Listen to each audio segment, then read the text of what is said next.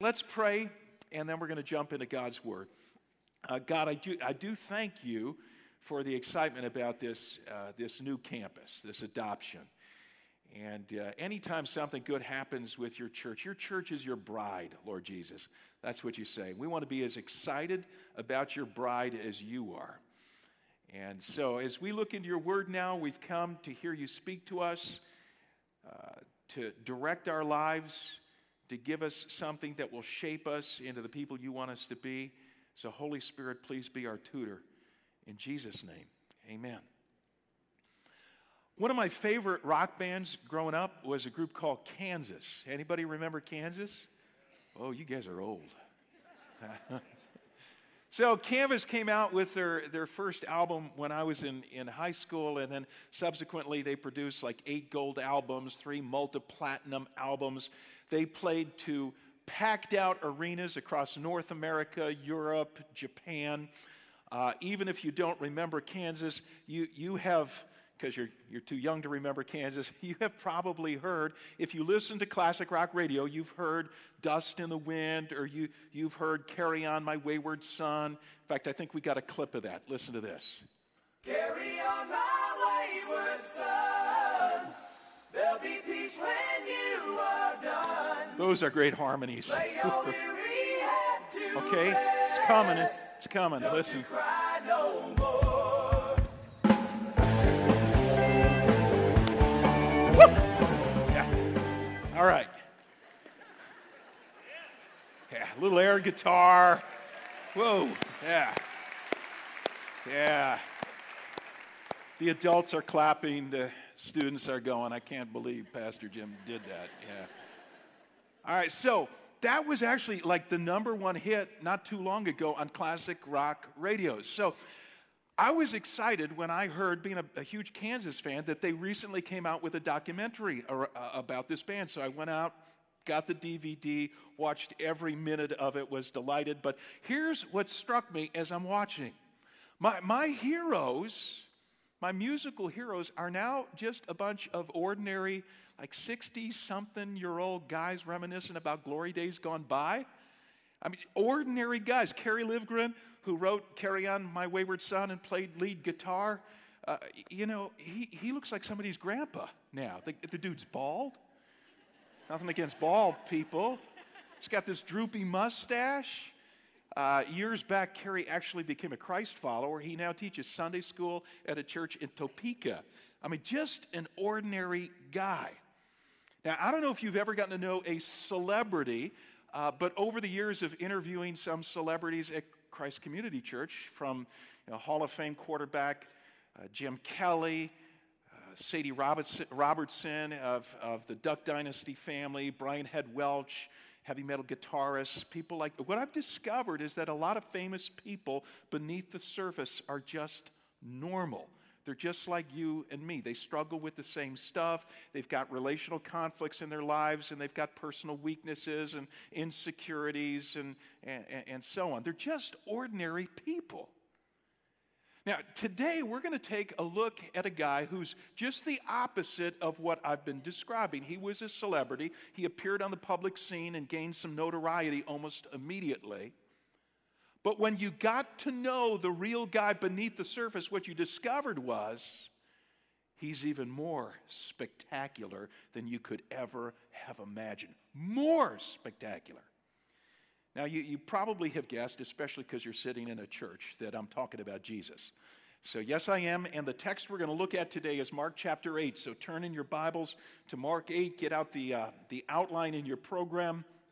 You'll want to fill it out as we go along. We're in the third week of a four part series, sermon series on the Gospel of Mark. But this is not just a sermon series, it is also a major Christ Community Church initiative to get everybody across all four of our, our campuses, across all age groups, reading the Bible on a daily basis.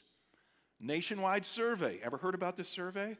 says that the number one contributor to people's spiritual growth is reading the Bible on a regular basis. And it doesn't matter if you're here and just exploring a relationship with God, or you're a brand new believer, or you've been a Christ, uh, Christ follower for years, people who get into the Bible grow. So, we have put together a daily Bible reading schedule called the Bible Savvy Journal that will take you through the Bible once every four years. By the way, how many, how many Bible Savvy journals do you think we've sold so far? We're closing in on 3,000. Okay, so this is just really tremendous what God's doing in this regard, getting people into the Bible. It's designed uh, in addition to get you reading the Bible, it's, it's designed to teach you a simple four step Bible study method that's going to equip you to get something from the Bible every day for yourself. So, over the course of this series in the Gospel of Mark, Pastor Clayton and I are, are, are, not only teaching passages in Mark, next weekend it'll be Pastor Clayton, teaching passages that you'll be reading later in the week. So, today's passage you're going to read on Tuesday. But we're also trying to reinforce this simple four step Bible study method we call COMA, C O M A. We're going to get to what COMA stands for, just a, a, reminder in a moment. But, but let me first say that if you've been learning COMA for the last couple of weeks and trying to apply it as you read the Bible, I want to give you an analogy here that I, I hope will inspire you in your struggle okay? Because some of you, you are discovering, oh, this is not easy. It's a bit awkward initially. Okay, how many of you are water skiers? Any water skiers? Okay, see a bunch of hands, maybe at our other campuses as well. Do you remember learning how to water ski? The uh, set of instructions you were given, like five or six things to keep in mind. Okay, first of all, you're in the water, lean back in a chair position. That's what you were told. Get your ski tips above the water, make sure the rope is between the ski tips. Let, let, the, let the boat take the slack out. When the slack is taken out, you're supposed to yell, hit it, a little more. Water skiers, and I thought out there, hit it, and then they take off. And when they take off, let the boat pull you out of the water. Remember how many times you were told that? Let the boat pull you out. Arms straight, knees a little bit bent, leaning back. And the most important instruction of all when you fall, drop the rope okay? Because if you don't, if you don't drop the rope, you end up swallowing like half the lake. So now here's the point of the analogy. Those of you who are water skiers, how many of you ever consciously think about those instructions anymore? You don't. You, they just come to you automatically now that you've been skiing for a while. Okay, that's how it is with Bible study. I mean, once you've done this COMA, this coma thing for a while, it comes automatically. So let me remind you of what COMA stands for. And this is, uh, this is right there in your Bible Savvy journal. Uh, it's described on a couple of pages, it's printed on the inside back cover. The C of COMA stands for context. Way to go. Yeah. Context means if you know the historical context, the background of any passage you read, you're more likely to understand it. So get yourself an NIV study Bible, and every time the Bible Savvy schedule takes us to a new book of the Bible, read the introduction. One or two pages will, will tell you all about the background to that particular book. And there are footnotes on every page. So additional historical context thoughts throughout the passages. The O of coma stands for observations. When you read the Bible, you know, you're to be looking for things. And we, have tried to help you out by telling you four things to keep in mind, four things to look for, four things to observe. Giving you another acronym, TRTS. Look for treats in God's Word. The first T stands for theme. The, the, the R stands for repeating words or ideas. Second T stands for truths about God, and the, the S stands for something striking, striking, something that jumps off the page at you. So, four things to look for as you're reading. Then you take one of those things, this is the letter M, you make it into a message. You ask yourself about one of those observations well, what is the point God's trying to get across here? I mean, what is the life lesson that God wants to communicate? What is the timeless truth? What is, you know, if I could put it in a sentence, what, what does God want people to do? And then you take it home to a personal A for application. What am I to do? Okay, specifically, what am I going to do in response, in obedience to what I've just read? So, if your Bible is open to Mark 8, uh, I'm going to read the first few verses of today's passage to you, And then we're going to make some comments about the context, the C, standing for context. And along the way, going to throw out lots and lots of observations about today's passage. So I'm in verse 27 of Mark chapter 8. Jesus and his disciples went on to the villages around Caesarea Philippi, and on the way he asked them, Who do people say I am? They replied, Well, some say John the Baptist, others say Elijah, still others one of the prophets. But what about you? He asked. Who do you say I am? Now, we're going to stop right there in the middle of verse 29. Let me give you some context. Jesus and his disciples are on a walk, going to be a long walk. Uh, they've just been in the village of Bethsaida, if you look at the previous passage where Jesus healed a blind man. They're headed to Caesarea Philippi, 25 miles north of Bethsaida. So this is going to take them, I mean, there's, there's no bus, there's no train. They're going to walk. It's going to take them a day to two days of walking. They're going to be talking along the way. And Jesus has a particular topic he wants to bring up in the conversation. Jesus wants to talk to these close friends about his true identity. So it's interesting in light of the topic of conversation where they're headed. Jesus has selected the destiny of Caesarea Philippi for a particular reason. It is the hotbed in the ancient world for the worship of pagan gods. In particular, there is a god named Pan who's quite popular in Caesarea Philippi. In fact, the nickname for Caesarea, Caesarea Philippi is Panias. Pan is, is a Greek god, half human, half goat. Uh, he is known as the god of nature, the god of shepherds, the god of flocks. He's known as a flute player, he's known as a sex addict. And so, so Caesarea Philippi is all about the worship of pagan gods. If you go there today, I've been there a, a number of times, you, will see all these little grottos and caves carved out of the, the, the rock where statues of Pan used to stand. So, isn't it interesting? Jesus chooses the hotbed of the worship of pagan gods as the place to make the announcement about who he is.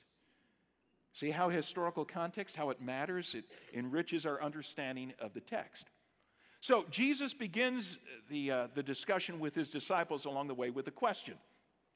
You see the question there in the end of verse 27. Who do people say I am? Jesus was forever asking questions. He liked to make people think.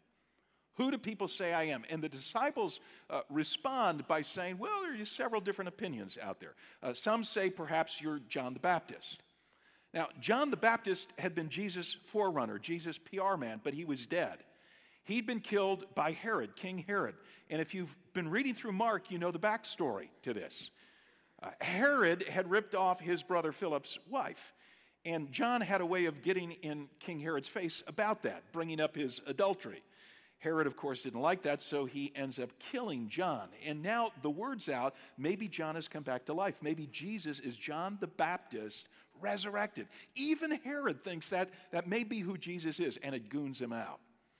Okay, other people, according to G- Jesus' disciples, other people say, maybe you're Elijah. Why Elijah? Well, the very last book of the Old Testament, the book of, of Malachi, 400 years, written 400 years before Christ, says that just before the great day of the Lord, that cataclysmic day when God comes to earth to straighten things out, just before the great day of the Lord, an Elijah like prophet would arrive on the scene announcing God's coming. So some people are hearing Jesus and they're saying, oh, maybe he, he's that Elijah like prophet. And, and, still others were saying, well, he's just, you know, he's just a prophet. He's just a, another prophet arrived on the scene. So Jesus asks his disciples a follow up question. Look at verse 29. But what about you? Okay, who do you say I am? Now, please don't miss what Jesus is doing here because he's still doing it today. Jesus wants to hear from every single one of us what we believe about who he is. You know, are, are, we just are we just going along with the crowd? That's what Jesus wanted to know about his disciples. So are you believing what everybody else believes? Okay, so what does our contemporary culture believe about Jesus today? He's a great man, good moral teacher, founder of one of the world's religions, possibly one of the many ways you could find your, your way to God. Okay, Jesus wants to know so is that what you believe? What's popular out there? Or do you believe more? Do you believe there's more to Jesus than what I've just said? So that's what Jesus wants to know. Do you, do you believe in the Jesus about to be revealed in Mark chapters 8 and 9, our passage for today? Now, there are three aspects of who Jesus is we're going to take a look at. So here's number one in your outline. Number one, Jesus is the suffering Messiah. And just a reminder as we make observations, that's the O of coma, we're looking for treats, T R T S. The second T stands for truths about God. So this passage is filled with truths about God the Son, about Jesus. In fact, the three points of my outline today are all truths about God the Son, about Jesus. Let me pick it up at verse 29 where we left off. What about you? Jesus asked. Who do you say I am? Peter answered, You are the Messiah. Jesus warned them not to tell anyone about him. You are the Messiah. Jesus asked his disciples, Who do you say I am? Peter, by the way, you quickly learn Peter's like Mr. Motormouth, okay? He has a tendency to speak for the rest of the group, but he immediately gives the right answer. You are the Messiah. Some of your Bibles say, You are the Christ. Okay, Christ is the Greek word, Messiah is the Hebrew word, very same word. So Peter has given the right answer. Why then does Jesus warn Peter in the next verse not to tell anybody? Okay, that ought to be something striking, the S of treats. Like, oh, Peter's just given the right answer, and Jesus says, shh, don't tell anybody. Well, Peter had the right title for Jesus, Messiah, but the problem was that the Jews of Jesus' day had a mistaken concept of what the Messiah would do. Let me explain. The word Messiah means literally, it means anointed one. In Old Testament times, when a king took the throne, when he was inaugurated into office, he would be anointed with oil, a little bit of oil poured on the top of his head. And, and so when people, when people read passages, prophecies in the Old Testament about a coming Messiah, they naturally began to associate it with a king who would come. Okay, no doubt he would be a king much greater than their, their most famous king, King David. This would be a king who would deliver them from all their enemies. He would wipe out their enemies. And he would set up an eternal kingdom over which he would rule in righteousness and justice and prosperity forever and ever. So when Peter announced that Jesus was the Messiah, well, he had the right title. But Jesus knew that most people's concept of Messiah was that of a butt kicking king, a military political deliverer. Wrong idea. Oh, Jesus, Jesus had come to be a deliverer. More about that in just a moment, but not the political military kind.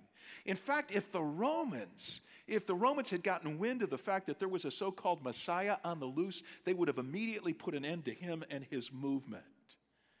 So Jesus didn't want to be identified as the wrong kind of Messiah, which is why he, he said he didn't want Peter spreading the word around. However, as I said a moment ago, Jesus did come to deliver people. And that's what he goes on to explain to his disciples. This is the kind of Messiah I'm going to be. Pick it up at verse 31. Jesus then began to teach them that the Son of Man must suffer many things. Let me stop there for a moment. We don't have time to go into the Son of Man language, but Son of Man is actually Jesus' favorite title for himself. He uses it about himself 14 times in the Gospel of Mark. And scholars say the reason he chooses this title is because in the first century it was somewhat ambiguous. Nobody was quite sure what the title meant, so Jesus could give it the meaning he wanted to give it, as opposed to using Messiah, a title about which everybody had the wrong idea. You following me? So he uses the title Son of Man. Says he must suffer many things and be rejected by the elders, the chief priests, and the teachers of the law, and that he must be killed and after three days rise again. He spoke plainly about this. Peter took him aside and began to rebuke him. But then Jesus turned and looked at his disciples. He rebuked Peter. Get behind me, Satan, he said. You do not have in mind the concerns of God, but merely human concerns. Okay, Peter identifies Jesus as the Messiah. Jesus explains what kind of Messiah he's going to be. He, he's, he's, he's not going to be a deliverer who inflicts suffering on his enemies. He's going to be a deliverer who endures suffering at the hands of his enemies. Now, there's a word I want you to notice in verse 31. It's the word must. Pops up a couple of times. Okay, the Son of Man must suffer many things, he must be killed. Jesus tells his followers that it's necessary for him to suffer and die. Necessary. Say, necessary. Why? Well, Jesus doesn't explain the necessity of his death in this passage, but if you, you flip over a couple of chapters to Mark chapter 10, verse 45, very famous verse. In fact, it's our memory, our scripture memory verse for the week. So every other week we provide in the Bible Savvy Journal a memory verse. Would encourage you to memorize Mark 10 45. In Mark 10, 10 45, he says to his followers, I didn't come to be served, I came to serve and to give my life as a ransom for others. Interesting word, a ransom. In other words, we were in deep weeds. We were in bondage. We were in slavery. We needed someone to buy us out of this slavery. Slavery to what, you say? We were in bondage to sin. Sin's power and sin's penalty. Sin's power because sin makes us do what it wants us to do. So we, we envy, we hoard our money and spend it on ourselves. We're full of pride. We blow up in anger. We misuse sex. We ignore God. I mean, the list goes on and on and on. Sin makes us do its bidding, it's our master. Sin's power. Jesus comes not only to free us from its power, but also from its penalty. The wages of sin, Romans 6, verse 23 says, the wages of sin is death. Okay, you go your way instead of God's way, you disconnect from the giver of life, the result is death. You die spiritually. At the end of this life, you'll die physically. You go into eternity where you'll die eternally separated from God. That's death. We're in big trouble. Jesus comes to ransom us from sin's power and sin's penalty. He must. This is why he says he must suffer and die. Now, when Peter hears this, he doesn't like this information. So in verse 32, we read that Peter rebuked Jesus. Uh, the word rebuke here is a, it's a really strong word. In fact, if you read through the gospel, accounts of Jesus' life Matthew, Mark, Luke, and John the, the word rebuke is often used to describe what Jesus does with demons. When he comes across a demonized people, uh, person, he rebukes the demon. In other words, he tells the demon to shut up and get out. That's what rebuke means. So Peter is saying here, he's saying, zip it, Jesus. No, P- Peter doesn't want to hear about a cross bearing Messiah, he wants a butt kicking Messiah. And so Jesus immediately turns around and he rebukes Peter for rebuking him. And he says, Get behind me, Satan. Now that ought to be surprising, right? That's another something striking. when you read Jesus says, Get behind me, Satan, to this guy who just said, You're the Messiah. Yeah, because Peter is acting as an agent of Satan now when he says, you know, no, Lord, you're not going to suffer, you're not going to die. Because Satan's main objection has been to keep Jesus from his mission of going to the cross and ransoming us from our sin. So Peter's doing the very same thing here. So Jesus says, Stop it, Peter. See, I must, I must suffer and die. And friends, if Jesus didn't suffer and die, there would be no hope for those of us who need to be ransomed from sin's power and sin's penalty, every one of us. So let's just take the observations we've made and take them home to a message, the M of coma, and an A application. You know, the message is Jesus is the suffering Messiah who died for our sins. That's the message of the opening section of today's passage. Jesus is the suffering Messiah who died for our sins. Put it on a wall plaque. But now bring it home to an application.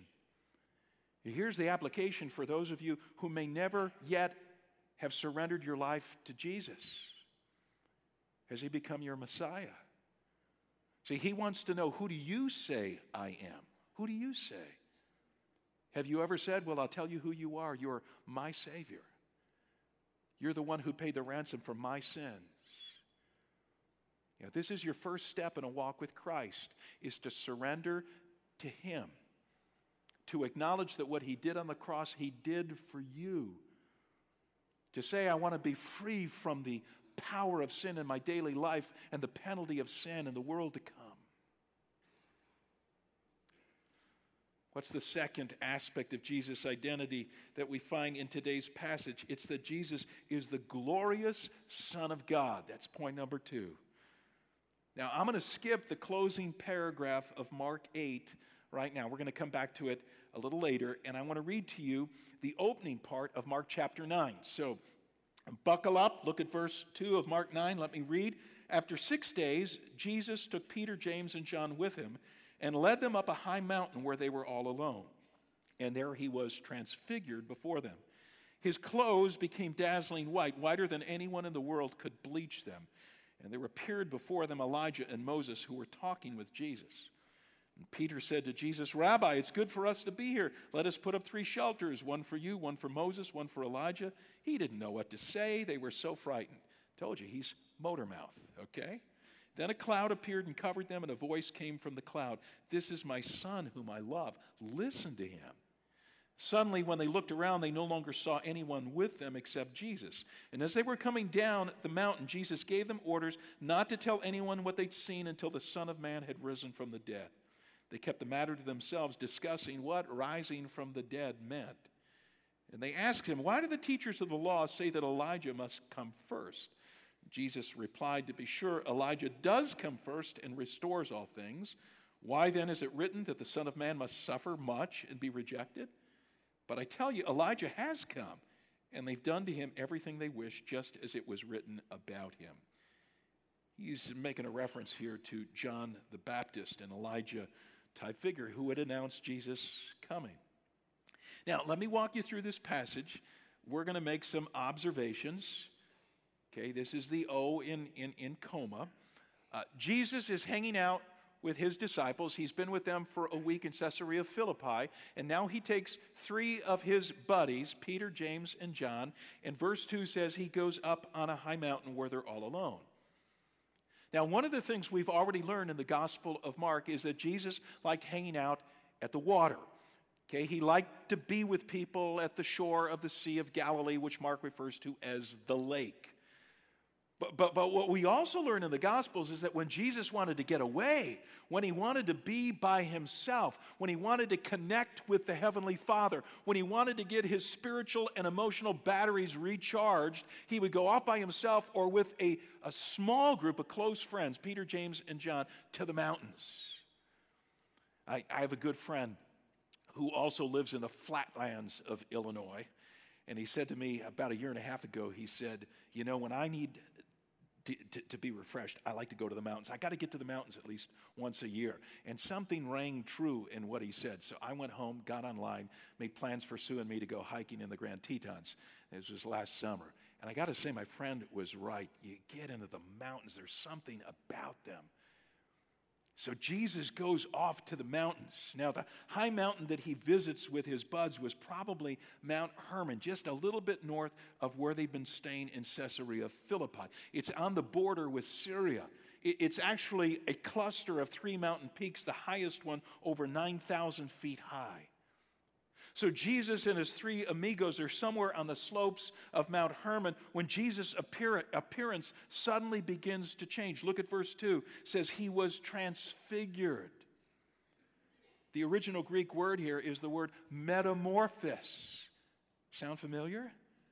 Okay, that, that's the word we use to describe the radical transformation of a caterpillar going to become a butterfly. Jesus was metamorphized here.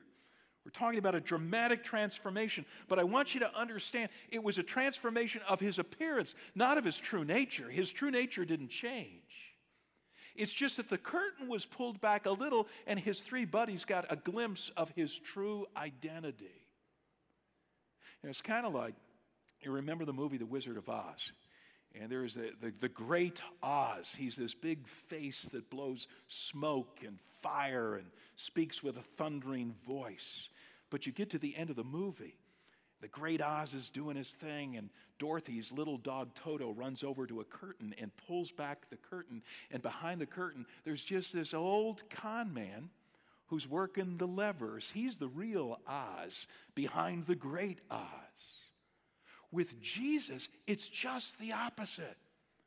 Okay, you look at him first century, he's a peasant rabbi from Galilee. No big deal. On the Mount of Transfiguration, the curtain is pulled back and it's, oh my goodness, this is awesome. You know, Mark, Mark says that his clothes were dazzling. The word dazzling here is a word used in other Greek literature of the day to speak of flashes of lightning, flashes of lightning. The text also says there were two men with Jesus, Moses and Elijah. Why Moses and Elijah? Well, Moses and Elijah, two Old Testament characters, had reputations as deliverers. Moses had delivered God's people from 400 years of slavery in Egypt back in 1400 BC. Elijah arrives on the scene later. He delivers God's people at a time of moral and spiritual decadence. He, he, he, he delivers them from the powers of the, the Baal cult, the worship of the false god Baal. If you remember the story, if we had time, I'd love to tell it.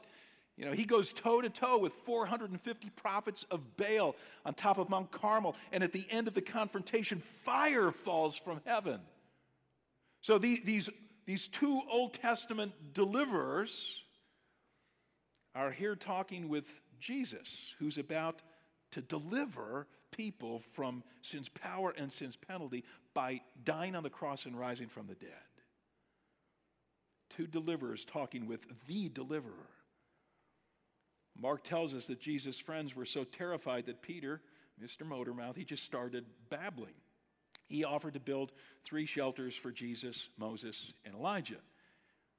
Now, some Bible scholars say th- this may not have been simply crazy talk from a guy who had probably just wet himself.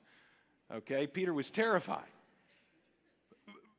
But it may be related to the fact this, I'll build you a shelter, to the fact that there were Old Testament prophecies that said that one day God would make his dwelling among men. God would come and live on earth. And Peter's looking at Jesus and he's saying, This looks an awful lot like the fulfillment of that prophecy. Like God has just showed up. God, can I build you a shelter?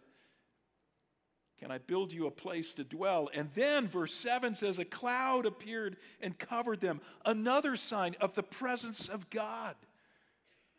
See, in the Old Testament, the cloud of God's glory, a cloud called the Shekinah, occasionally announced God's presence. When Moses was at the top of Mount Sinai getting the Ten Commandments from God, the Shekinah descended on the top of the mountain and, and totally enveloped Moses. Okay, later on, when Solomon builds a temple for the glory of God, the Shekinah descends on the temple, so fills the temple that not even the priests can enter until the Shekinah lifts. The glory of God. And so when Jesus' disciples are suddenly smothered in this cloud on the slope of Mount Hermon, they know they're in the glorious presence of God.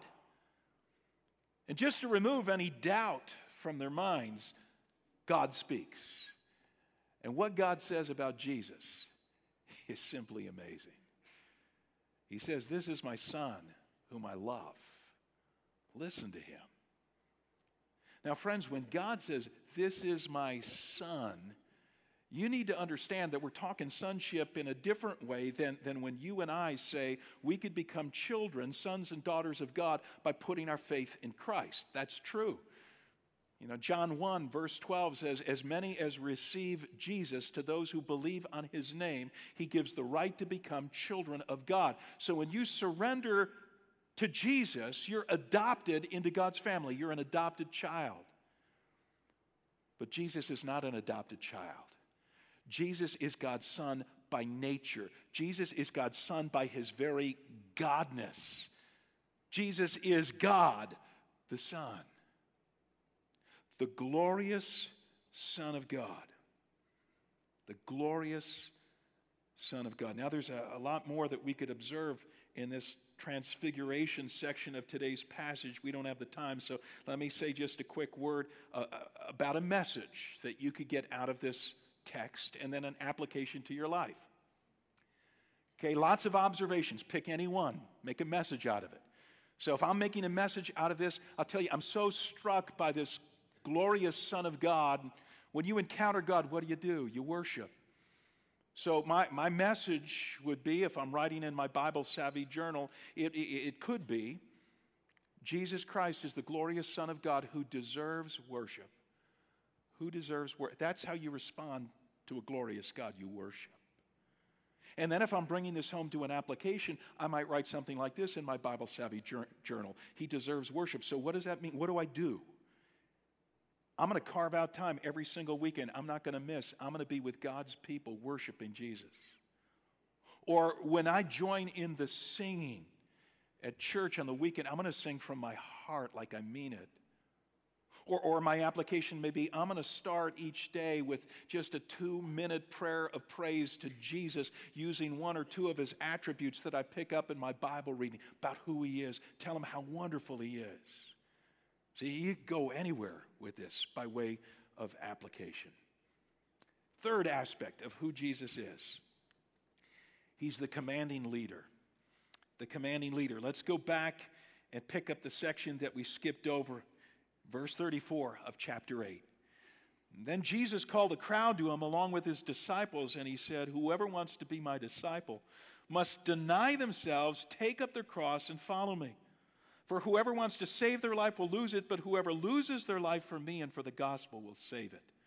What good is it for someone to gain the whole world, yet forfeit their soul? What can anyone give in exchange for their soul? If anyone's ashamed of me and my words in this adulterous and sinful generation, the Son of Man will be ashamed of them when he comes in his Father's glory with the holy angels. And he said to them, Truly I tell you, some who are standing here will not taste death before they see that the kingdom of God has come with power. Okay, we're making observations, the O of coma. One of the first things I note is that Jesus' audience has changed. Okay, in the previous section, he's been talking exclusively to his disciples. Who's he talking to now? Look at the opening verse I just read to you. Who's he talking to? Call it out. The crowd. He's called the crowd to himself. This is important because he's about to give a just this incredible challenge but I want you to know the challenge is not given to the elite group, the insiders. This is not a challenge for super gung ho Christ followers. This is a challenge given to everybody. If you're here today and you want a relationship with Jesus, this is what he says to you. Okay, and the challenge is unbelievable. The latter part of verse 34, he says, if you, if you want a relationship with me, then deny yourself, take up your cross, and follow me. Now, I got to tell you, in our contemporary ears, take up your cross doesn't sound that dramatic. In first century ears, oh my goodness. See, today you hear cross and you think, you think of a piece of jewelry that you put on a, you know, on a, a necklace or a choker. Or you think of a, a, decoration that a church puts up on the side of its building, or, or, or, or you think of a tattoo that you, you ink onto your arm. In the first century, you know what they thought of when, when they heard cross? They thought death. It was a symbol of torture and execution that the Romans had invented for the worst criminals, primarily for insurrectionists. If you were going to rebel against Rome, you were going to die on a cross. A dude named Spartacus in 71 BC, ever heard of him? Made a movie about him. Okay, Spartacus led a revolt against Rome. Spartacus and 6,000 of his fellow, uh, fellow rebels were nailed to crosses, and the crosses were prominently displayed so everybody could see these guys die along the road that, that, that went in and out of, of Rome. Okay, that's the cross. Jesus says, Take up your cross and follow me.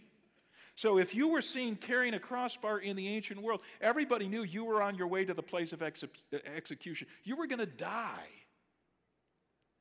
When Jesus tells us that those who want a relationship with Him must deny themselves, take up their cross, and follow Him, He's asking us to die.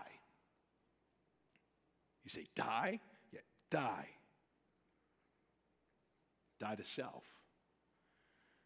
Self no longer decides what's important to me, what my priorities are. Jesus does. S- self no longer sets my moral standards, Jesus does. Self no longer determines how I spend my time and my money, Jesus does. Self no longer monopolizes my conversations, Jesus does. I'm under new management.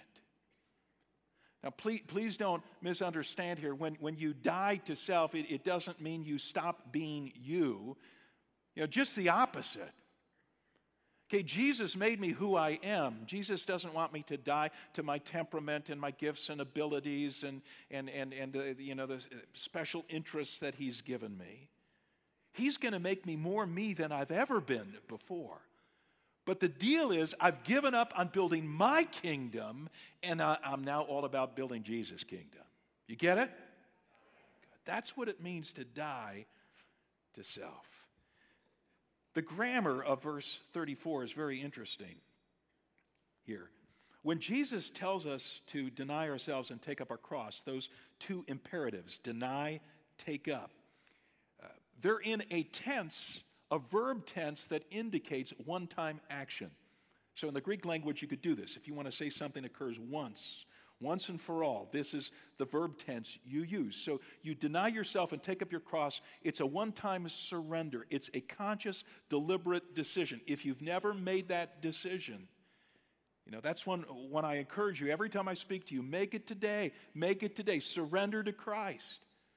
But then the next imperative, and follow me, Jesus uses a different verb tense. It's a verb tense that indicates continuous action. This is something you, you now do day after day after day, hour after hour after hour in every decision, big decisions, little decisions. You choose to obey Christ. You choose to do what Jesus would want you to do, what Jesus reveals in, in His Word you should do.